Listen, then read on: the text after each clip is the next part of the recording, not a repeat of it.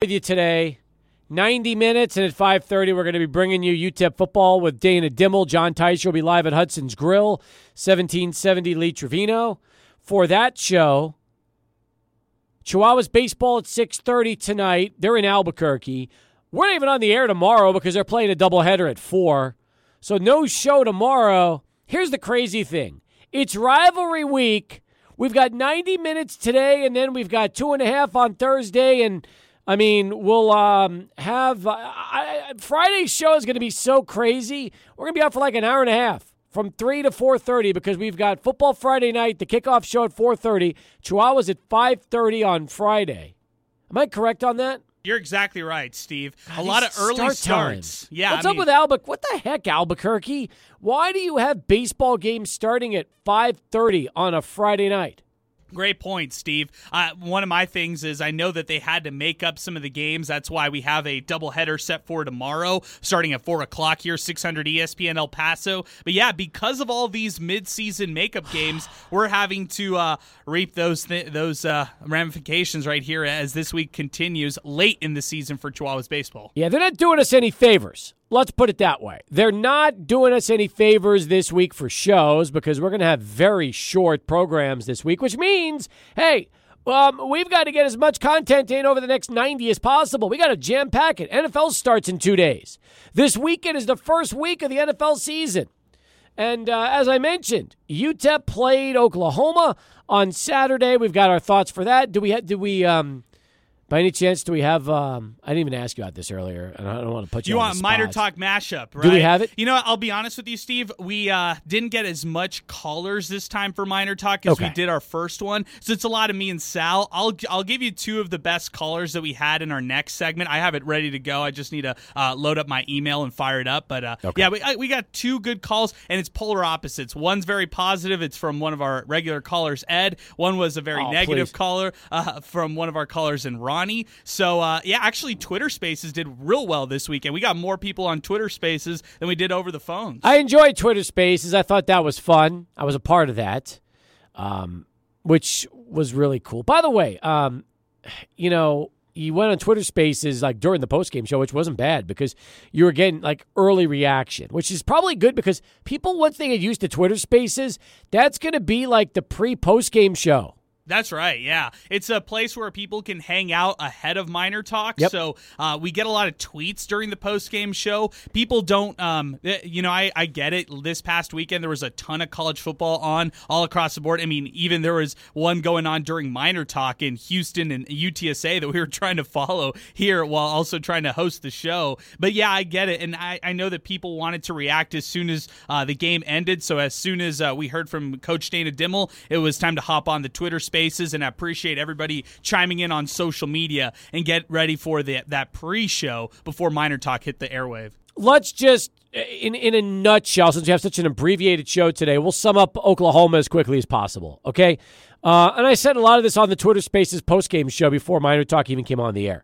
When oklahoma scored their first three uh, touchdowns i thought they were going to score uh, between 70 and 100 points. I didn't think utep was going to stop them the entire game and then they started to make adjustments. And then they started to score. And then they started to play some defense. And up until the end of the first half, I'll tell you right now, it wasn't bad, folks. This, I mean, really, the Miners, they, they did what they had to do, and they made it relatively interesting. Much more interesting than any of us thought it would be. Not saying they had a chance, they had no chance, but they were down 28 10 at halftime, and it could have been 28 13. It could have been 28 17. They were moving the ball until that last drive and that, that last sack that, that Hardison took. And you want to know something? It was pretty impressive. Um, I am not impressed with Oklahoma's defense, and I think they are going to give up a ton of points this year. And uh, they are not the ninth ranked team in the country by any stretch. And Dillon Gabriel, as good as he looked in those first three drives, looked rather ordinary when the Miner defense started to make adjustments to him. Okay? But there were times where in this game I thought UTEP was competitive. And that is all Miner fans asked. And by the way, they weren't competitive in the fourth quarter. They were competitive in the second quarter. Big difference. Because if you're competitive when uh, they take out their starters and they're bringing in their second and third teamers and you're still playing with your first teamer as well, you know, the game's already over by then. but they were making it interesting. They didn't give up. They didn't do what they usually do, which is just get annihilated uh, from the outset and never even show a pulse. They did. They had a pulse. Problem is, Adrian, when they went into the locker room down 28-10, well, then they uh, they gave up, you know, 17 points in the second half, and the offense had some chances. They only were able to get a field goal in the final 30 minutes. Yeah, it seems like the uh, it seems like reoccurring issues at least early on into the season. Number one, can't complete drives. Number two, uh, you know, allowing way too many sacks. Uh, number three, allowing way too many rushing yards against your opponents. And uh, number four, not being able to run the football effectively. I know that uh, the argument against UTEP running the ball this past weekend from the coaching perspective was that they didn't try to run the ball that hard. They, they came from a passing uh, perspective. But, Steve, this is the yep. weekend. I, I, mean, I'm not trying to jump to Battle of I 10 just yet, but this is the weekend where UTEP has to establish the run 100%. against the Aggies in the Battle of I 10. They have to get their ground game going. 100% agree. Now, let me say this about Gavin Hardison. I'll take 62% completions without a pick any day of the week. Okay? Gavin still hangs on to the ball too long at times. We know that. But Gavin played well. This was not his fault. In fact, I thought he played better against Oklahoma than he did against North Texas, to be 100% honest with you. So, you know, that was a positive. But you're 100% right. This team has to run the ball. The reason why Gavin is throwing 48 attempts in one game and 42 attempts in the second game is they can't run the football. And if you're UTEP and you're and that's one part of your identity, you got to be able to show you can do it. And if they can't run the ball against New Mexico State, something is really wrong with this season because the Aggies got beat 38 nothing on the road to Minnesota. Their offense looked awful uh, really in this contest, and that's another problem. So, you know, you look at this for both teams. And there's a reason why the odds makers have Miners as a 14 point favorite right now because they know that UTEP is still a team that can win six or more football games. This is not going to be the case, the case in year one for Jerry Kill. This is a rebuilding year. This is a rebuilding team, and it's going to take him a few years. He's not going to be able to turn this around right out of the gate. But still, Battle of I 10 is huge for both teams because if Jerry Kill beats the Miners in El Paso, then that would be first, it's his first rivalry win. And number three, let's be honest, number two, it's a bonus. It's an added bonus because nobody really is expecting it. I don't even know if the Aggie fans are expecting it. And if you're the Miners, you have to win this game. You must. You cannot go 0 3 to New Mexico because then you're probably going to be 0 5. So you cannot, that, that cannot happen. This is an absolute must win game for UTEP on Saturday. No ifs, ands, or buts about it.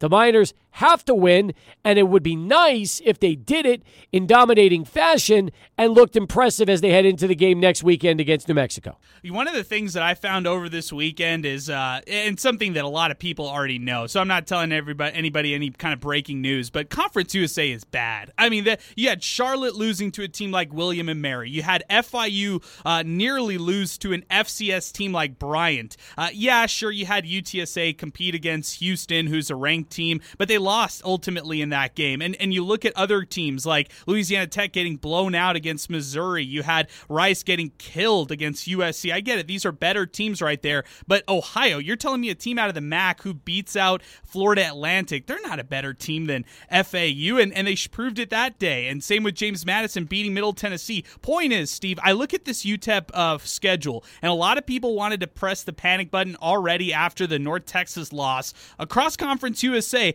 I don't see a lot of great teams, but you still need to stack up as many wins as you can, which brings us to the Battle of I 10. There's no question about it. UTEP has way more to lose in this game than they have to gain. And one of the simple things, at least in my perspective, to do is, is go out there and beat the Aggies. Yep. Because if you don't, then these winnable games that I was talking about early, earlier on, they don't become as winnable going forward into the season because they become must win games week after week. And UTEP can't get in a situation like that. You can't rely on this team to do. Uh, oh, you can't rely on this team to win when they need to. Uh, you know, to keep bowl contention possible. Hundred percent, hundred percent.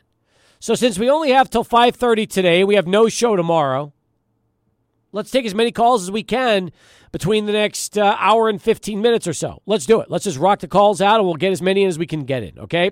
Our phone number is 505 6009. That is 505 6009. You can tweet the show at 600 ESPN El Paso. We've got awards to give out as well. We'll hand those out today on the program. And uh, we'll get you ready for uh, John when he joins us bottom of next hour with Dana Dimel. All right, let's go first to Rob. He'll kick us off on this Tuesday edition of the program. Rob, thanks for the call. How are you? I'm doing good. Uh, thanks for taking my call. Sure. Um, I, I'm. I don't know. In my whole, um, you know, I'm 30 years old, so 20 years of cheering for UTEP. I don't think I've ever been so confused as right now. As I don't know um, what to expect because I, I was sour on UTEP, and they played a lot better against the Sooners than they did against North Texas, and there was uh, signs of promise. But like what I thought of North Texas, I'm still salty about that. They they should have been more competitive. Mm-hmm. Uh, to lose to lose 31-13, and that team is exactly who I thought they were. They went the next week and got pummeled by SMU. Yeah, it's Um, listen. That North Texas is not a good football team. There is no sugar. You, you cannot sugarcoat this. They are not a good football team. They will be lucky to win six or more and go to the postseason.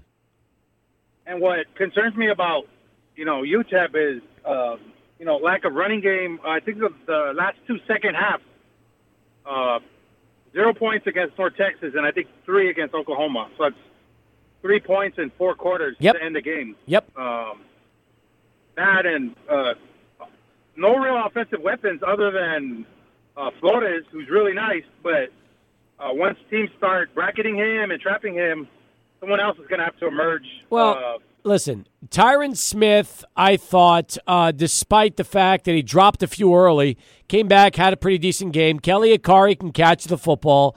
Um, we've seen a little bit, a little bit of Ballard, not a ton. Eh, You know, I think more than two receivers will emerge this year, but you're right. I mean, Flores has been the guy for them when it comes to having that possession receiver. yeah, and he can't do it all. No. um, they need to get the running game involved. Um, and then the the other concerning thing is the pass rush is supposed to be the strength of the team. And um, correct me if I'm wrong, but I think they have one sack up until this point.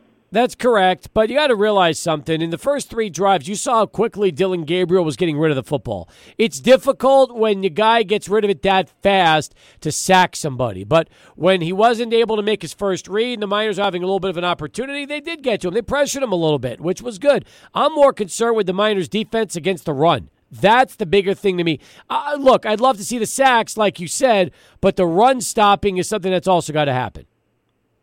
Yeah, exactly. And the last thing I'm going to say is about the Aggies. Um, you know, I don't want to take have too many takeaways from the Minnesota game, but they played Nevada really tough, and Nevada just went to Texas State and demolished them. The, Aggies have shown me that they are competitive, and I don't know about that. 14. I think UTEP will be lucky to win by a touchdown, but I, I don't know about double digits. Me neither. I mean, that's a good point, Rob. Appreciate the phone call. Adrian, I, I even wrote a story today about the rivalry and talked about all the social media that UTEP's doing right now, getting Jordan Palmer and Lee Mays to promote the game and hype it up. Uh, 14 seems like a lot to me. Yeah, it does. I also think that if uh, New Mexico State really wants to be competitive in this one, it's staring right at him. It's Gavin Frakes at the quarterback spot, not Diego Pavia. Don't juggle between two quarterbacks. You know the guy. It's Frakes. He is your better passer. It just depends on what they want to do against UTEP. Let's take Orly, then we'll go to break as we continue here on Sports Talk. Orly, what's happening? Not much, Steve. How about you? Doing all right, Orly. Say, okay, you know, I like the spread on 14. I think UTEP's going to have to come out and get their fan base back, and they've got to do it with a sounding defeat. The next two games are key for UTEP. Those are two teams that are that are winnable games. 100%. But, but yeah, you bring it back to two again here on a thir- on a Friday night, you'll get your fan base back. I got a pet peeve. I really, it, it's been on my mind, and we see this every year, Steve. Okay, the game was out of reach. I understand, but I met somebody for dinner at Jason's Deli on the west side. They got a TV on, and they've got the Cincinnati Arkansas game on. And I go, how long's that game been on? Oh, we had it all. Why aren't you putting the UTEP game on? That's a local team. If you want, I mean, it drives me crazy that these establishments bars, restaurants, they don't. If UTEP put at least one of the TVs on to UTEP. I don't get it. I mean, the game was on. The game was on Fox National. It's not Yeah. even like the game was Yeah. hard to find. It was on Fox for That's crying out loud. That's what I'm getting at. There's no excuse for them not having it on. And our establishment, you know, people talk, no, we want to talk, we want UTEP to do this. Well, you know, establishments, bars, restaurants, put the Miner game on. Yeah. Don't have Arkansas, Cincinnati. And I told the manager, well, I didn't know the game was on. You live in El Paso? Yes. And you have you listen to the news at night? Yes. Then you should have no excuse. Don't make an excuse. I told him point blank. You're making an excuse. Bottom line is know your know your people, know your your customers. A lot of UTEP fans. This irritates, and I, I, can't blame UTEP. They've been advertising. It's been on TV. So uh, they need to get these establishments, these bars, restaurants, put a couple of UTEP games on. Even if it's ESPN Plus, you can still put it on your TVs. Yeah. Yeah. No, I know. That's what irritates. You go to you go to other colleges, even up at New Mexico State. All their bars and restaurants have the game to the Yankees. Absolutely. Absolutely. Hundred And percent. I don't understand this. So if Jason does wants to get mad and go right ahead. You did wrong. And I get there's other establishments in town that didn't do. That's my pet peeve. Appreciate the call. All right. 18 past. Orly's pet peeve is out of the way. We've got more coming up right after Charlie 1. Just 90 minutes today, which means we will have three traffic updates starting with this one.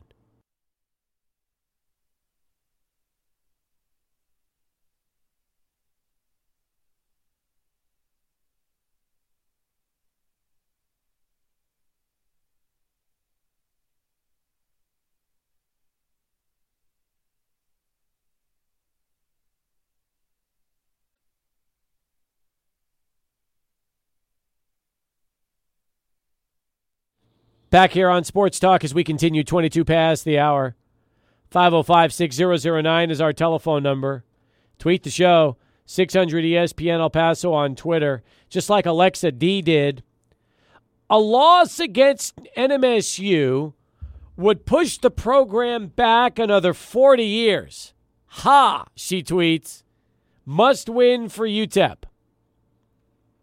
Paul Marmolejo tweets the show.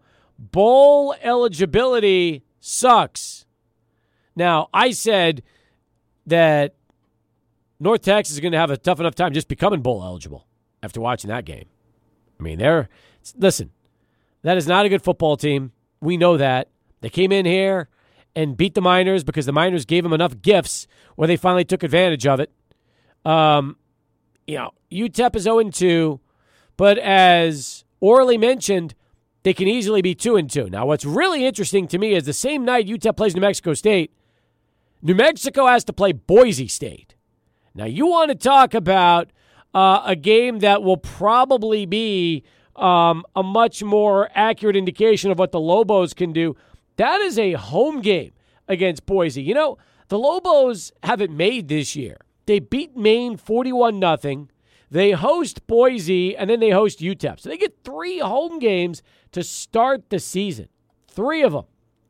And Boise is coming into this one 16 and a half point favorites after losing to Oregon State 34 17. That game wasn't even close, Steve. By the way, that game No, they were getting killed, absolutely killed by Oregon State. Yeah, they did. They did. So um, I thought they were up early though. Weren't they up like seven nothing? No, they were getting shut out early. I mean, that was, yeah, it was bad. It looked ugly, and I thought that you know it was like Mm, you're right. Yeah, it was Twenty nothing at halftime. Yeah, it was really bad uh, for Bachmeier for that Aranda led team by Boise State, and you know I was expecting them to compete in that. game. I picked them in our Sun Bowl Weekly Challenge, and uh, yeah, they let me down big time. You went four out of ten. How'd you How'd you get to Six this before 10. I get to to this? Uh, I wanted to stand in front of my horrible week. Oh. Uh, yeah, Steve. The uh, West Virginia Pitt game was a heartbreaker for me. Mm. There was a lot of heartbreakers, but uh, yeah, that that one for sure. Uh, losing losing that one, not even close. Oregon State killing Boise State. We'll talk to Bernie on Thursday when we recap our picks. But uh, for one week, I'm out in front of everybody, so that I'm, I'm happy about that. I got a little breathing room on you, and I've got a little breathing. I got one game on Bernie, so that's okay. Okay, I like and it. by the way, I'm not. ex- I'm not exactly proud of myself. Six and t- uh, out of ten. that's over 500, but it's still not not exactly. It's not eight or nine out of ten. I tried to reach a little bit with some of my picks. Uh, that won't happen this week. I'm gonna pick with uh, with my brains. You're going chalk? Yeah, definitely. All right. I'm gonna be safe. Happy to hear that. That is awesome. All right. Uh, meanwhile, you want to tweet the show like uh, Alexa and Paul did? You can do so. 600 ESPN El Paso on Twitter. You agree, by the way, that if you lose to New Mexico State, now obviously it's not going to set the program back 40 years, but it's going to set the program back in a huge way. I would tell you this that I think that there is zero chance that you, if that's the case, there's zero chance UTEP gets the fans excited for this season, no matter what. I mean, you're, you're trying to get UTEP uh, fans excited about FIU uh, in October or November. Like, no way, that's not going to happen. But uh, I, I will say this, Steve, despite the non uh, the non conference record, whatever it ends up being, UTEP has a very winnable Conference USA schedule in front of them. I mean, the uh, the teams across this league are not good whatsoever. They struggled this this weekend. It didn't look good for an opening weekend for Conference USA teams. So I'm not a believer whatsoever in this Conference USA. Oh, it's it's garbage. So I'm with you on that one. I mean, they don't play really the toughest teams. So they got lucky there. And by the way, I watched that UTSA Houston game. That was unbelievable. Three overtimes over the weekend. And it looked like UTSA was going to win. And then, do you like the idea that in the third overtime you go to two point conversions only? You know, I had this long debate over the weekend, and at first I was like, "No way! Like, come on, let them let them have an opportunity to actually put a drive together." But then I really thought about it. I love it. Like, it, it's a perfect uh, point of madness for both teams at that point. I mean, they've already been through two overtimes where they had opportunities to uh, put this one away. So now you give it. It's just one play out of your playbook, your best play, two yards. You just have to get this one. I'm I'm in it. I like this now that I, I thought about it uh, at length and I had a debate with my family members over the weekend. What do you think about it? I mean, listen, if you're trying to not, I, I, like the idea of having six or seven overtime games that just go on forever and you give teams more than one play to try to punch it in after two overtimes. But I guess if you're really just trying to end the game, it's the easiest way to end the game. You know, you're not really trying to prolong it with a two point conversion versus a series from the 25 yard line like you do during the first two overtimes. Sure, and also those first two overtimes, oftentimes those end up just being field goals, or it's just a lot of time wasted for uh, a, a, easy, quick touchdown drive or something like that when it's all said and done. So I like the fact that you just have to pull out the best play in your playbook in that triple overtime, uh, you know, scenario. Absolutely. Uh, Adrian at uh, Enemy Win the Number Three tweets the show. Steve, what is the tailgate policies for RV parking? UTEP doesn't seem to have answers. I was told that they were selling like a season RV pass. I'm willing to bet that they could also do game by game but I'm not 100% sure what the per game price is for RV tailgating at UTEP games. Yeah, I'm not too sure about that one either. I do know that uh, we've been getting questions regarding like uh, tailgate passes, parking passes, RV passes left and right. So, uh, yeah, I think we got to get to the bottom of this. Yeah, I would figure that that is definitely something that needs to be a, uh, a good answer. Now, I will say this I'm looking at parking information for the 2022 UTEP season. And let me see if there is anything. Here it is. It says RV parking available. Season and single game prices vary.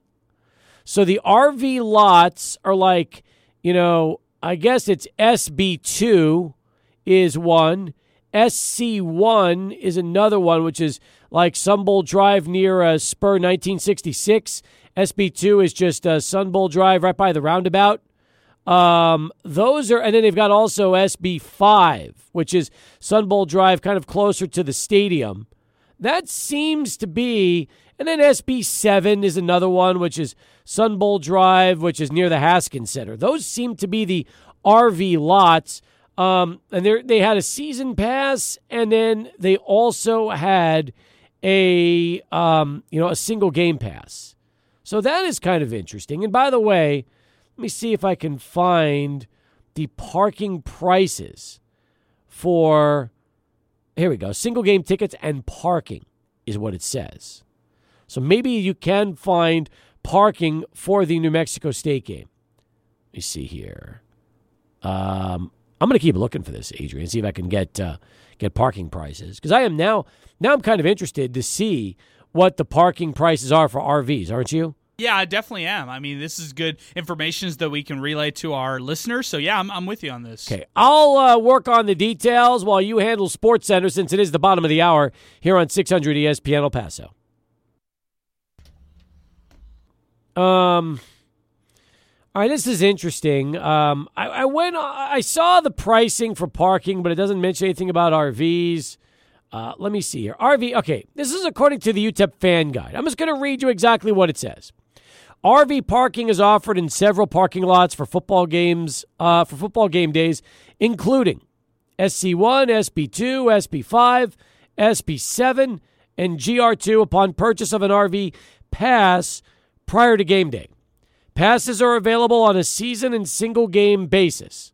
For additional information about RV parking, including prices and regulations, please contact the Eisenberg Family Ticket Office by calling 747 UTEP or emailing tickets at utep.edu.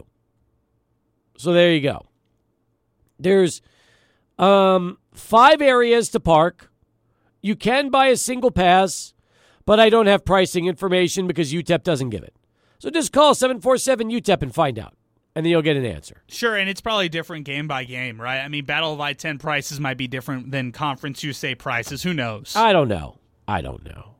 Um, I can't even remember how many how the RVs were doing for the uh, North Texas game because it was so rainy. I don't know. I mean, they probably were fine, but we were too busy just trying to stay dry. Yeah, exactly. I was I was busy trying to park and get into the stadium before getting all my equipment wet, and so yeah, that, that's exactly right. I don't even remember the RVs. I, I kind of remember them leaving, but I, I, don't really remember them being out there or how many were out there uh, for the North Texas game. Yeah, I don't know either. That's that is. Oh, here it is. Thank you. Um, the RV parking map. So, single game. See, I don't know if this is. Um, I think they had, I don't know what the single game prices are. I think they sold, because they're saying it's $25 for a single game parking pass. 220 it's from 50 to 225 if that's for single game but i guess it makes sense because if you're parking between 10 and 25 for a regular car then yeah 50 to 225 for an rv probably would make some sense I guess. Yeah, I that know. makes sense. At least for a single game, I, that that does make some sense. I guess it just depends on which parking lot and you know the, the you know RV versus parking. Yeah, that it definitely kind of goes game by game or what where you want to go, location by location. Yep. So it looks like the cheapest is fifty. The most expensive is two and a quarter per game. Okay, got you. All right. Um, and then as far as parking for uh, single game, just regular vehicles, uh, it's either from free up to 25. So the most expensive ticket is uh, parking is 25. 225 seems like a lot of money for a game to park. Yeah, it does. I was just thinking about that too, especially with the RV. 50 seems like a lot of money. Yeah, 50 and 50 it's like, hey, let's go all together as a family and let's put together this for 50 bucks and everybody can have a chance to tailgate our, uh, with our RV. That that kind of sense. But uh, yeah, 225. Maybe if it's overnight, I guess I can understand it, but still. I don't know, man. That's still a lot. I agree with you. All right, uh, it is time for our play of the game, our award uh, that we're giving out on Miner Talk, presented by the Oscar Arietta All-State Agency following the game against Oklahoma. Uh, Adrian, what uh, was our play of the game against Oklahoma? So our play of the game, Steve, was the the outstanding uh, career high field goal or career long field goal by kicker Gavin Baechle. I'm going to let you listen to 26 it. 26 yard try by Baechle. The kick is up and the kick is good. That was the 26 yard field goal. Sorry, they, they were mislabeled. Here's the Snap, real one. Ball down, kick is on its way, and this time Baechle is good. Go. There you go. Wow. I was expecting like John to start screaming and yelling about hitting a 54 yard field goal. I guess not, right? All right. Well, anyway, that was our uh, our play of the game. The 54 yarder from Gavin Baechle, brought to you by Spec's Wine, Spirits, and Finer Foods. Hey, they are a Texas family owned destination for selection and savings since 1962. Whether you're watching the UTEP game or soaking up the last rays of summer sun, Spec's has you covered with lower prices on Texas's largest selection. And now, Our drive of the game. Is this an easy one? Yeah, this is an easy one, Steve. This was the 10 play, 85 yard drive. And really, the highlight of this one was a nice Gavin Hardison pass over to Tyrin Smith that set up this uh, Ronald Awatt two yard touchdown run. Uh, but this put the Miners back into a little bit of contention, made this one a little bit more respectable. Uh, they were, uh, Oklahoma was up 21 to 10 at this point. But nonetheless, Ronald Awatt capped it off with a two yard rushing touchdown on his end. Uh, and that completed this successful drive. Again, 10 plays, 85 yards uh, for the Miners, capping off the best drive of this game. So that, that that's your drive of the game presented by the Oscar Arieta Agency. Thank you. Oscar Arieta is the official insurance agent of UTEP football, and they're celebrating 25 years of serving El Paso. Learn more uh, at riseup915.com. 38 past the hour as we continue. So much more to talk about, but first, Let's go ahead and uh, get you ready with ABC 7 News. It's next here on 600 ESPN El Paso. We have uh, Taylor Hines back with us in our Lubingo studios, the interim director of communications for El Paso Locomotive FC. Second go around with the club. Good to have you back. How are you today, Taylor? Yeah, thanks for having me, Steve. Good to be back with uh, El Paso Locomotive. Uh, like you said, second run at it was here in uh, 2018 beginning, so getting to close out a season right now. So really excited. You show up, they win two matches. I, I, it's not me. It's the team. They've been putting in the work every day at training, been going on the road and performing well, and performing well at home too. So yeah, I don't want to. I, for Derek's sake, I don't want to. I have to go ahead and, and, say, well, you know, Derek left, and you come in, and now all of a sudden the team is hot again. But they're they're playing much better uh, after having a real rough uh, patch where they fell mm-hmm. to seventh in the in the uh, table in the Western Conference. Now they're sixth. But what's wild about this is that they're playing tomorrow. Huge matchup with Rio Grande Valley, and if they win, you were saying they they could actually go all the way up to fourth. Right, we would take that fourth place spot with a win tomorrow. I mean, Sacs in that spot right now. They're playing an Open Cup tomorrow, uh, Open Cup champion actually. And with that win, we jump up to fourth. We'd have them on goal differential, and it's just uh, really exciting stuff to see. And last home match in September too for Locomotive tomorrow. So yeah, it's a big one. And I guess uh, you know, again, you want to play your best ball at the very end of the season. And since there's a month left, this is exactly what we're talking about right now. Uh, Lucho Solignac has been amazing, and really the spark as this team just went to Albuquerque and did something they've never done before. Yeah, first uh, win up on the road in Albuquerque at uh, Isotopes Park was great to be there. I was there up in the press box and getting to see that live and guarantee everybody watching it that was here at home was probably chanting a lot, getting really excited. Uh, good road win, 2 1. Lucho with back to back braces across the last two matches. And uh, great seeing that spark just ignite at the end of the season. I'm with you. Taylor, how do we explain 2022? Because if I look at the Western Conference right now at USL, Orange County's always been near the top. They're at the very bottom right now, 13th out of 13. Uh, Rio Grande Valley's been very good the last few years. They're 12th out of 13. Uh, Phoenix Rising has been one of the best clubs in USL West. They are 10 out of 13. Those three clubs I just mentioned are all perennial playoff teams. They're even going to make the postseason the way this year has gone. That's how that's how topsy turvy it's been this year in USL. Yeah, you know it's been a really interesting season. Um, got to watch the you know first 70% of it, I'd say, as a fan, which is fantastic. Could see a different perspective. And that's what I love about this sport is that anything can change from season to season, game to game. Um, you know, you have 90 minutes, you go out there, and if you walk away with a point, sometimes that's what you need, but anything can change. You can be the best team for 89 minutes. It's that last minute that counts, and Locomotive's really been, you know, consistently playing their style, and really you can see that in these last few matches. 7.30 tomorrow against uh, RGV, correct? Uh, 7 tomorrow. 7. Okay, yes. so gates open up an hour before the match. I'm so used to the Chihuahuas. And it's like right. 90 minutes. I'm thinking, okay, so 7 o'clock tomorrow with uh, RGV. And by the way,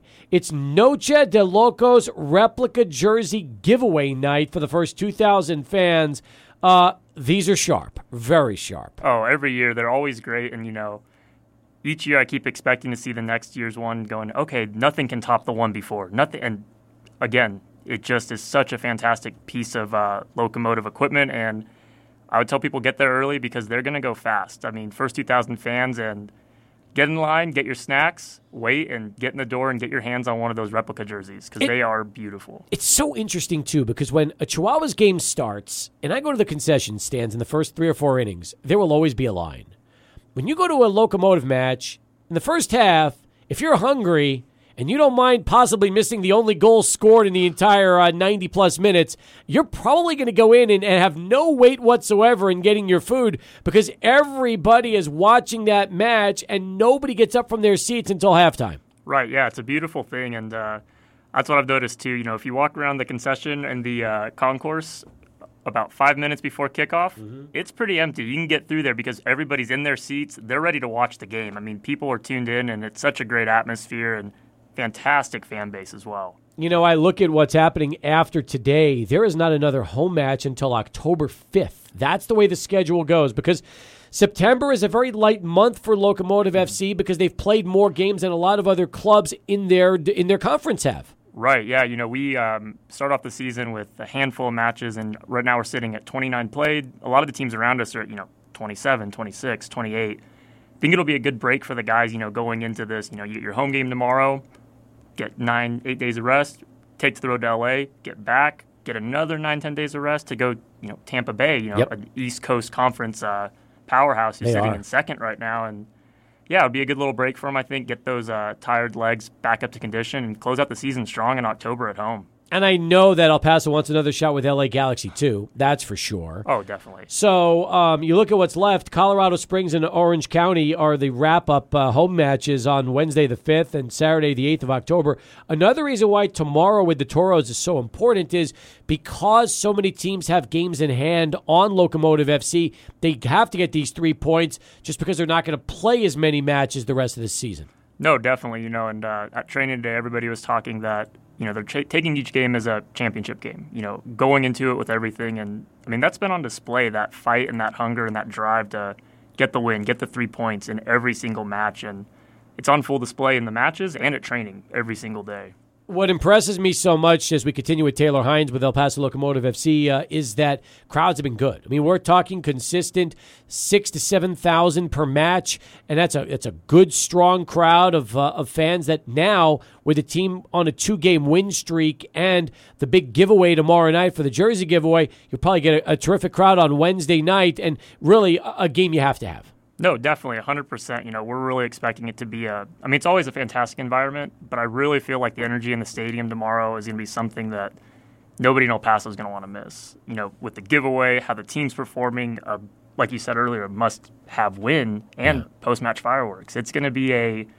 really great Wednesday night in El Paso. So Lucho's getting all the credit because he's scoring all the goals. Who are some of the other players that have really been stepping up for this club as of late? Oh no, definitely. You know, you were speaking of Lucha earlier, back-to-back braces across the two games, but what I've really loved watching is some of our newer players that have been coming in. You know, Zacharias is an example. He's been playing some of the best football that he's played all season since you know the away game at Colorado Springs. That four-four just stressful watch game. Not gonna lie about that. You know, but fantastic football. The team performed. Um, Calvillo, Eric Calvillo is doing fantastic, and Eder Borelli um, put off shoulder surgery Wow. I mean, it was supposed to be a season ending injury. Decided, no, talked to the doctors. They said, you can wait to do it. You're just going to be in pain. So he's fighting through that pain every day. He got three assists the other night at home and played phenomenally against New Mexico as well. That's pretty amazing when you think about giving up shoulder surgery just because you want to keep playing. And even when the doctors tell you you're going to be in pain, it doesn't matter. He still wants to do that. It shows you, you know what?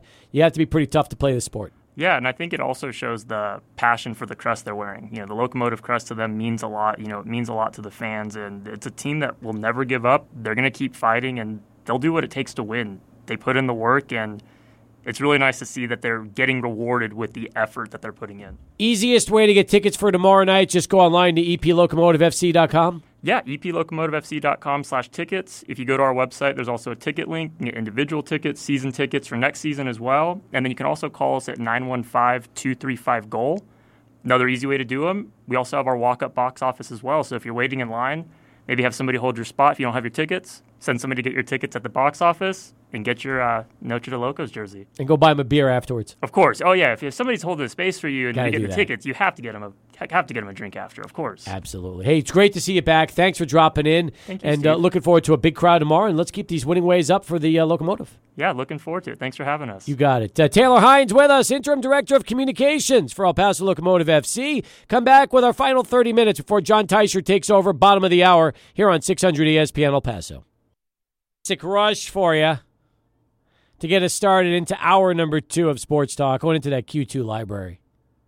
I might be doing a Q2 show. No way. I was talking to Kevin, our boss, today, and I said, you know, I do listen to a lot of Q2 when I'm driving. I said, what do you think if I uh, if I hosted a weekly show? And I was told that uh, we could talk about it next week, but uh, he was he was good with that idea. I thought, you know, it'd be nice. Do have a lot. Hey, it's my genre, folks. My genre with that uh, Q2 stuff. So it's right up my uh, that's right up my um, my sweet spot. You know, my wheelhouse, so to speak. And uh, who knows? That could be uh, coming soon to uh, KLAQ2, which would be great uh, as we get into our final 30 together. Our telephone number is 505 6009. That's 505 6009. Other stories I want to mention. The wild Pittsburgh uh, West Virginia ending was uh, was unreal. The LSU ending was wild. Now there was some crazy college football that happened uh, over the over the weekend. I mean, cra- the LSU blocked extra point was nuts. That's right. I mean, can you imagine Brian Kelly first game LSU, all this excitement, all this hype, and then they they come Ugh. back. They were getting killed in that game, by the way. I mean, Florida State had had really mopped them, and they come back. Jaden da- JT Daniels, by the way, or Jayden Daniels, I Yep. should say, the Arizona State transfer, leading them at quarterback. And they get that blocked extra point. I mean, are you serious? After all of that, Uh, the. Pittsburgh West Virginia game went back and forth. Houston UTSA went back and forth. Uh, Michigan Ohio State was great. Uh, excuse me, Notre Dame Ohio State was great. And then how about that Florida Utah game? That was an awesome one too. That was insane. The interception at the very end when it looked like Utah was going in for the win. Yes, yes, and uh, I love the quarterback Richardson. I mean, I, I thought I was gonna be anti-Gator all season, but uh, how could you hate Anthony Richardson? That You quarterback's can't. amazing. He showed some moxie in that one. That- and at the very end, do you know who I thought of at the very end of that game? I thought, gosh, Gator Richard is dancing in the streets of whatever part of Far East El Paso he lives in. and he's probably saying, I told you guys, I told you guys, go Gators, they're going to win. You know that's exactly what you were probably thinking at the time. It was. Uh, I was thinking of Napier. I love the play calling. I mean, this is exciting Florida football. And that play where he's like spinning, but he, he's like in midair and he spins. Mm-hmm. That was the coolest play I've seen. Like, that's a Lamar Jackson type of play, and I loved it. It was wild. Oh, speak of the devil, here he is, Gator Richard, joining us next on the phone lines. We begin hour number two of Sports Talk. Go Gators! Congratulations. Go Gators, man. You like that? Uh, yeah, I'm sure you didn't like that because you had to sweat it out a little bit at the end. That's that's probably not the way you want these games to end because your blood pressure gets a little high in the fourth quarter. You want a more relaxing blowout win, but hey, man, a W's a W, and you'll take it. Well, you, you remember I, I had mentioned those, uh, you know, ESPN high-paid analysts that you know were saying the uh, Utah Utes are going to go to the swamp and punch Florida in the mouth and all that.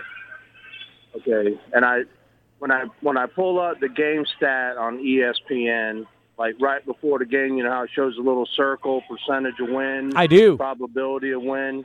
Well, if the Gators are unranked against the number seven team in the nation, how are the Gators a 52% favor against a number seven team Yep. in the nation? See what I mean? Okay, I, but beyond that, okay, uh, I, I don't know. Uh, I mean, Listen, you got to just talk. Let's just talk about Anthony Richardson and how good he played. yeah. Well, did you notice the number that Richardson's wearing? 15. Tebow told the Gators, take that number out of retirement and give it to Richardson. Because, you know, Tebow's a giver. You know what I mean? And he knows that this is what it's going to take to keep quality people around. You know, that NIT thing is one thing, but treating treating people the way they need to be treated. You mean NIL? Different. You mean NIL, right? Yeah. NIL. Yeah, that's it. NIL, that's NIT, yeah, it's all it's all the same. That's It's all the same something that you know Yeah. UTEP basketball will, will hope for, and pray for the NIT. But Mm. anyhow, Nice. you know what I'm Nice, saying. nice, nice So- line. Way to, way to, way to, way to hit him right in the crotch after that one. Very nicely done. Well, I mean, I was going to tell UTEP fans, you know, don't fret because the orange and blue they're wearing is the correct shade. They can always take a, a, a paper plate, spray paint a circle around it, and then fold that plate in half. Come here, sit down. Um, Don't be. Hey, hey, in hang on. half, Hey, hey, hey, how old? How old's the How old's the little that. one, Richard? How old's the little one that you She's said? 15. Oh, okay. I thought she was going like. on. I thought she was like five. The way you said, "Oh, come here, sit down." It sounds like she's like a five-year-old walking around. No, she's Well, fifteen. I don't, okay. I don't know what her. Yeah, well, that's how she acts sometimes until she needs something. You Oh know? my goodness! But All right, the listen. paper plate thing, Yeah. that's a nice way to put a diagonal on there and then a single line through it. That way you can you can put in there "Go Gators." Okay. Hey, uh, Florida's hosting uh, Kentucky this weekend.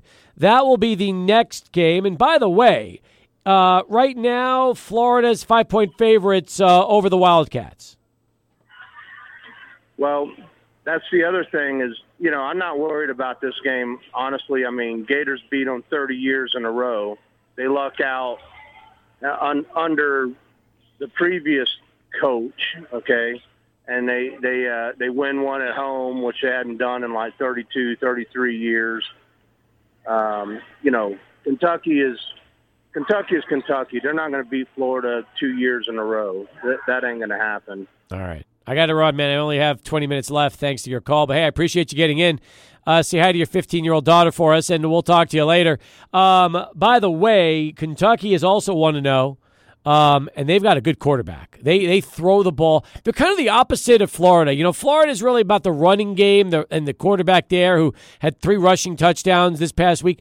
Kentucky loves to put the ball in the air, Adrian. They're all about that. Yeah, and I would be worried about Kentucky early on in the year. That's kind of like a trap game kind of feel right there for a, a team like Florida. Remember, Florida's got to get there. Like they haven't won anything in my perspective. They they just want a real exciting matchup uh, that was non-conference, so doesn't really matter when it's all said and done. Well, but it's Utah, and it was a top ten team. Let's not just say they beat the uh, you True, know some true. some garbage opponent. They beat a top ten club. Yeah, and it was a back and forth effort. I Yeah. mean, having to get getting to win this one when you were unranked, that's huge for Florida. But at the same time, we can't uh, overblow this win for them and say that they're going to coast throughout the season. I mean, they've got a tough schedule ahead of them. Florida, this is just one more thing that you could put on your resume to try to make the college football playoff. And I think this is one of those great things that you could put on your resume if you're Florida. Now you have to go out and win the rest of your 11 games, or you know, compete in the rest of the 11 games to try to get uh, to the college football playoff. All right. I listen. I appreciate it, and um, all I can tell you is, uh, Richard, that yeah, this Kentucky game should be fun. They win that, and they beat they beat the seventh ranked team in the preseason that came into this, and then the twentieth ranked Kentucky Wildcats at home. Now you're talking, right? Now you got something there because Will Levis is a quarterback that can put the ball in the air. Oh yeah, no doubt. I mean, he he stood out in their Miami Florida matchup. Uh, I like Levis. He's somebody who could really stand out for this Kentucky team. And uh, hey, uh, somebody who's a senior as well. He wants to prove it this year, and he wants to sh- uh, show what he could do in the SEC. When have we talked about relevant Kentucky football? I think this is the season to do so with a senior laden team. I'm with you on that one. 11 past the hour as we continue. Our phone number, if you want to weigh in, 505 6009. NFL starts on Thursday night, folks. That's right. Two days away from the start of the football season with the Bills and Rams. What a terrific kickoff. That's going to be coming up Thursday night at 620 when that game gets underway on, on NBC. Uh, Cowboy fans, uh, that's also a game that I know a lot of Dallas fans are excited about because it's the Sunday nighter when they host the Tampa Bay Bucks. What a game that's going to be. Yeah, what an offseason it was for Tom Brady leading up to the opening game. Can you imagine retiring, unretiring, coach leaves, or excuse me, coach retires, quote unquote, moves to a uh, senior advisory role within the club. Uh, you know, you have your offensive coordinator uh, still in the mix. You have Todd Bowles promoted, who is the defensive coordinator, to head coach. And then you go on an 11 day vacation. Well, was it really a vacation? What is his marriage in trouble? That's what I wanna like people know. have been saying, and, and I'll be honest with you.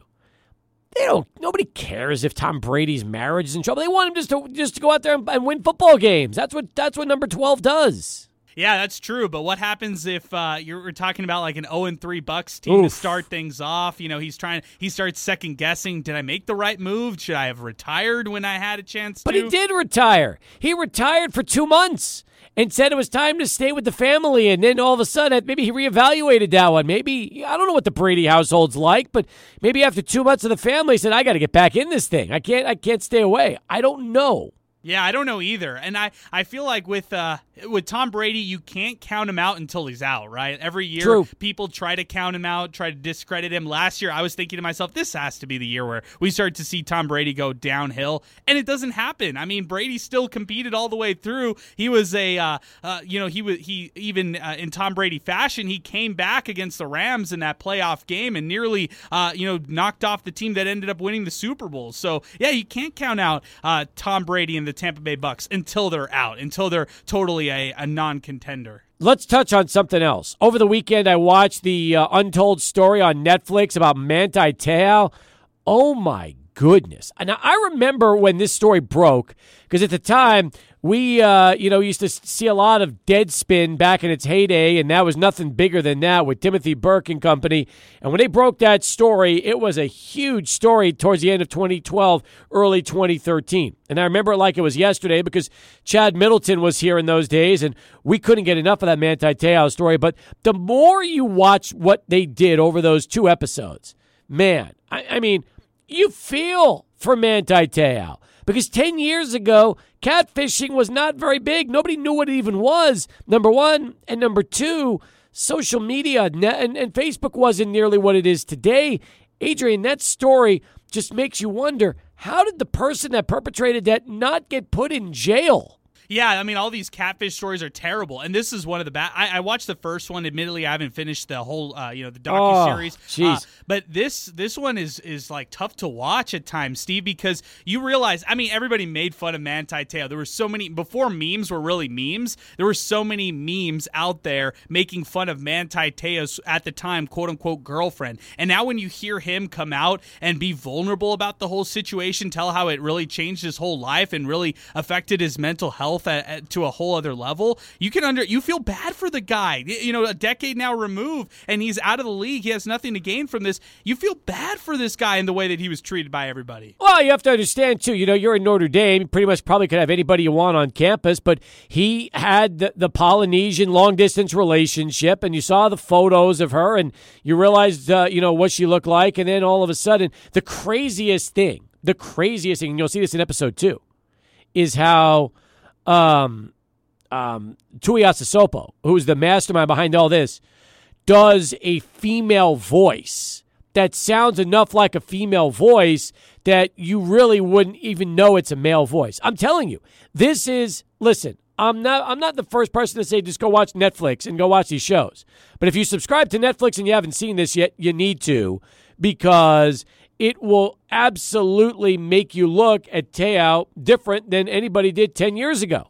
Yeah, that's right. I also think that if you even go into like the cat, the old catfish like MTV show, there are bad ones, right? But then when you watch this first one, this first episode, you understand how bad it could be when it's like to a celebrity, and that's Yep. what Manti Te'o was. He, you have to understand, like he was a celebrity, a household name. Everybody across America knew him. If you were a football fan or a sports fan, for that matter, and you knew the scandal that he was involved in. It's incredible. So we're working on trying to get Timothy Burke, who used to run Deadspin, to join us on the show. Hopefully, uh, either later this week or next week, and maybe recap some of that because it, it's such an interesting two-part doc. But yeah, definitely check it out if you uh, do subscribe to Netflix. Uh, you'll de- you trust me when you watch it, you will. Um, it's going to make you. It's going to blow your mind. Simple as that. Because you start seeing the extent of what this guy did to Te'o and uh, you, you can't just not feel bad for the guy. You really can't. All right, 16 past. We'll come back. We'll wrap things up right after Charlie 1 and uh, this traffic update.